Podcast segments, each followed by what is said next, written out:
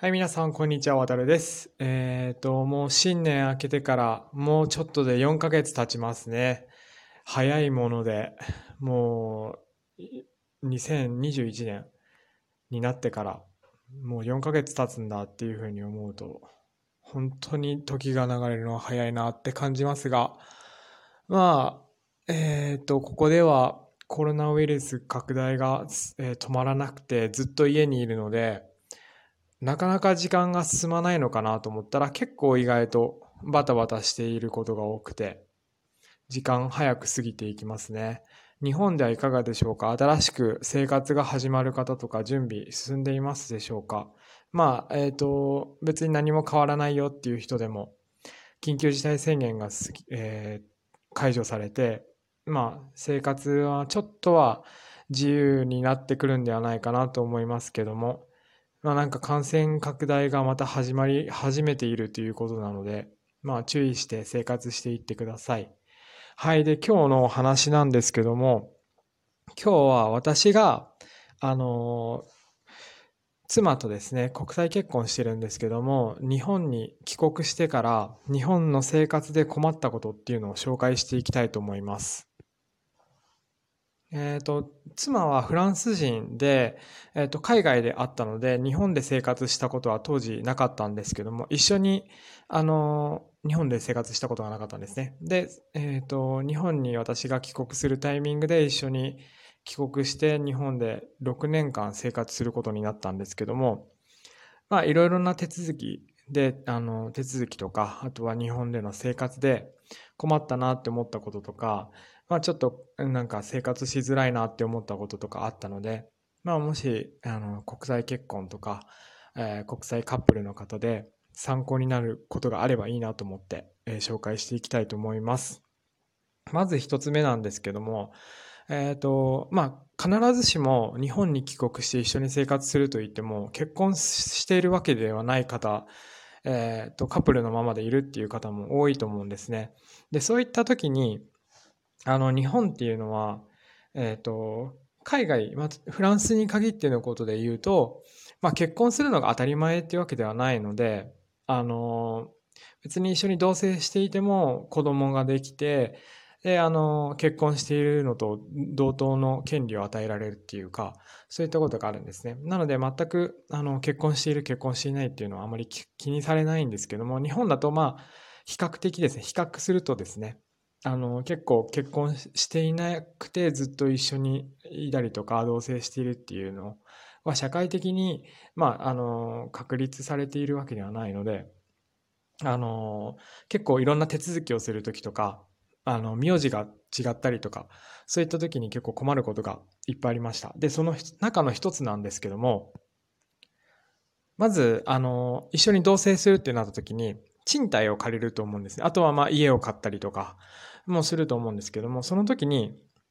あの、外国人であることで嫌がれる、嫌がられるっていうこともあります。大家さんがまあそういった外国人に対する印象悪いことを持っている大家さんだと、まああの、いい物件を見つけてもそういった大家さんになると、まあちょっと断られたりとか、あとはいろんな条件をつけてきたりとか、そういったことが結構あるので、今でも結構あるようなんですね。で、あの、私の場合は、あの、仲介会社の方の、あの、知り合いがいたので、そういったこと方に、あの、いろいろと交渉していただいて何も問題なくスムーズに入ったんですけども、その人のお話によれば、まあ、あの、例えば、あの、他の人を家に入れないでくれとか、あの、まあ、外国人の友達とかですね、とか入れないでくれとか、あとはなんか、あの、大きな声で喋るんでしょうとか、なんかそういった、あの、騒音とかですね、そういったことを、あの、日本人以上に注意されるっていうことが多くなります。で、これはまあ、なぜだかわかんないんですけども、なんか、あの、結婚前提で付き合ってないと貸したくないみたいなとか、あの、まあ、多分おそらくその外外国人の方が、日本人の方に、あの、収入を依存している場合とかですね、とかになると、あの、その外国人とその日本人が別れた際に、その家賃をどう払っていくのかとかっていうのを推測、憶測されて、あの、まあ、家賃の支払いが滞ったりとか、そういったことを嫌う大家さんが、まあ、その結婚することを前提のカップルであれば貸してもいいよっていう方とか、まあそういったいろんな、まあめんどくさいことが多くあります。で、あとはそういあのや、えっ、ー、と、賃貸以外にでもですね、あとは、うん、銀行の手続きとかでも、あの、結構手伝ったりするじゃないですか。言葉が分かんなかったりとかすると、銀行に一緒に行って、あの、まあ、この方のあの銀行口座を開設したいんですけどとかって言ってあの頼みに行くんですけどもあのそういった場合でもあのパートナーであると、まあ、結婚していない状態であるとあのあなたはどういったあの関係なんですか？とかそういったことを聞かれる場合があります。まあそれはまあセキュリティとかそういった面で聞かれる、まあ、聞いているのであるっていうのはこちらも分かっているのでまあ、別にそこまであの反発することはないんですけどもまあ、うん、気分としてはあまり良くないですよね。なので、まあ、こうこうこうです説明すると、まあ、分かってはいただけるんですけども、まあ、最初は、まあ、なんか変な目で見られたりとか、まあ、なんか変な、なんて言うんですかね、あまあ、振り込め詐欺とか、あとはなんか変な犯罪とかに使う口座を開設しようとしてるんじゃないかっていう、まあ仕事柄そういった目で見たりする方も中にはいますね。はい、次なんですけども、まあ最近ではデジタル犯行っていうものができてきていて、あの、実物の犯行、押印ですね。そういったものを、あの作る必要がなくなってきてるっていう場面もあると思うんですけどもまあいまだに日本社会では犯行っていうものがあの必ず必要になりますよね。でそういったものを持っていない方は作らなきゃいけないっていうのは、えーとまあ、分かるんですけども外国人もそれは例外ではなくて必ず作らなきゃいけないですよね。例えば銀行口座をあの開設する時であったりとかあとは あの先ほど言った賃貸契約する時とか家を買う時とかまあ、重要な場面で犯行というものは必要になってくるので作らなきゃいけないんですけども、え、ー、と、外国人の場合だと、あの、100均とか、100円均一とかですね、とか、あの、他のお店とかで、あの、シャチハタの犯行とかも買えないですし、あの、簡易的な、簡単な、あの、犯行、市販で売られているような名字の犯行を買うことができないので、まあ、特殊な、あの、犯行を作らなきゃいけない。犯行屋さんに行かなきゃいけないですね。で、その、オリジナルなハンコを作らなきゃいけないので、結構割高になると。で、余計な出費になってしまうっていうのも、まあ結構めんどくさいところでもありました。で、まあこれは他の、次の話なんですけど、これは、あの、住んでる地域にもよると思うんですけども、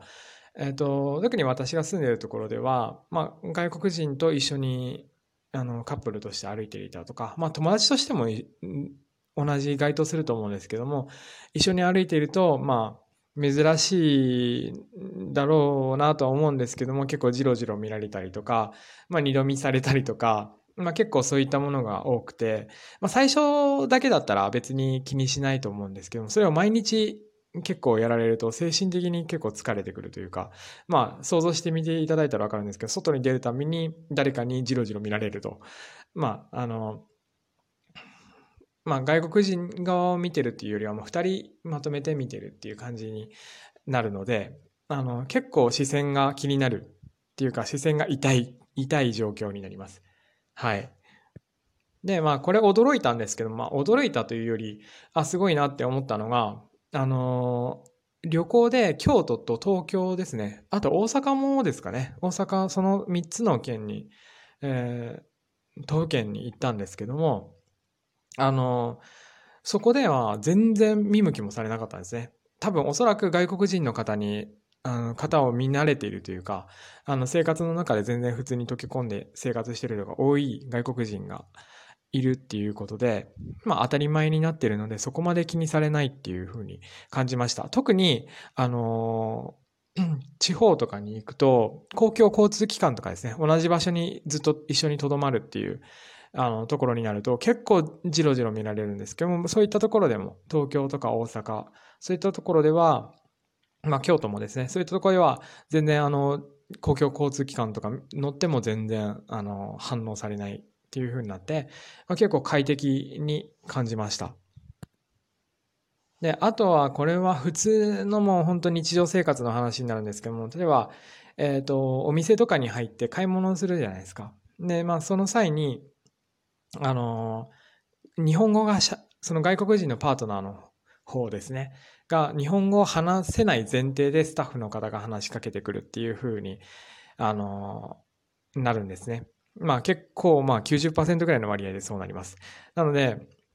あの、必ずその外国人の方の顔を見ずに日本人のパートナーの人の方の顔を見る、見てお話をしてくるので、まあ、あの、私は別に全然いいんですけども、その外国人のパートナー側ですね、はなんで私に話しかけてくれないんだろうっていうふうにちょっと、あの、ダメージを受けるらしいです。で、あとはなんかコンビニとか、えっ、と、レストランとかに行ってもですね、あの、あの、箸が出てこずに、スプーンとフォークとナイフが出てくる。あの、何にも言ってないのにそういったものが出てくるっていうふうに、あの、結構ケースがあるみたいです。で、実際私のケースでもそういったことがありました。で、多分おそらくそれはなんかあの、親切心からやってくれているので、全然、あの、優しいなとかって思ったりはするんですけども、あの、本人的には毎回そういったことをされると、まあなんかちょっと言いたくなってくるみたいな感じで、まあ、あの、あまあ、毎日続くとやっぱり多分辛いんでしょうね。あの、なので、まあそういった時は、あの、別に、あの、なんで聞かずに出したんですか？とかそういうことを言わずに、まあ、あの、変えてくださいっていうふうには言うんですけども、まあ、そういったことが小さいことではあるんですけど、まあ、積み重なっていくっていう感じでした。はい。ということで、あの、上げ出すと、まあ、いろいろあるんですけども、今日はこれまでにさせていただきます。はい。では今日も最後まで聞いていただきありがとうございました。また次回の配信でお会いしましょう。さようなら。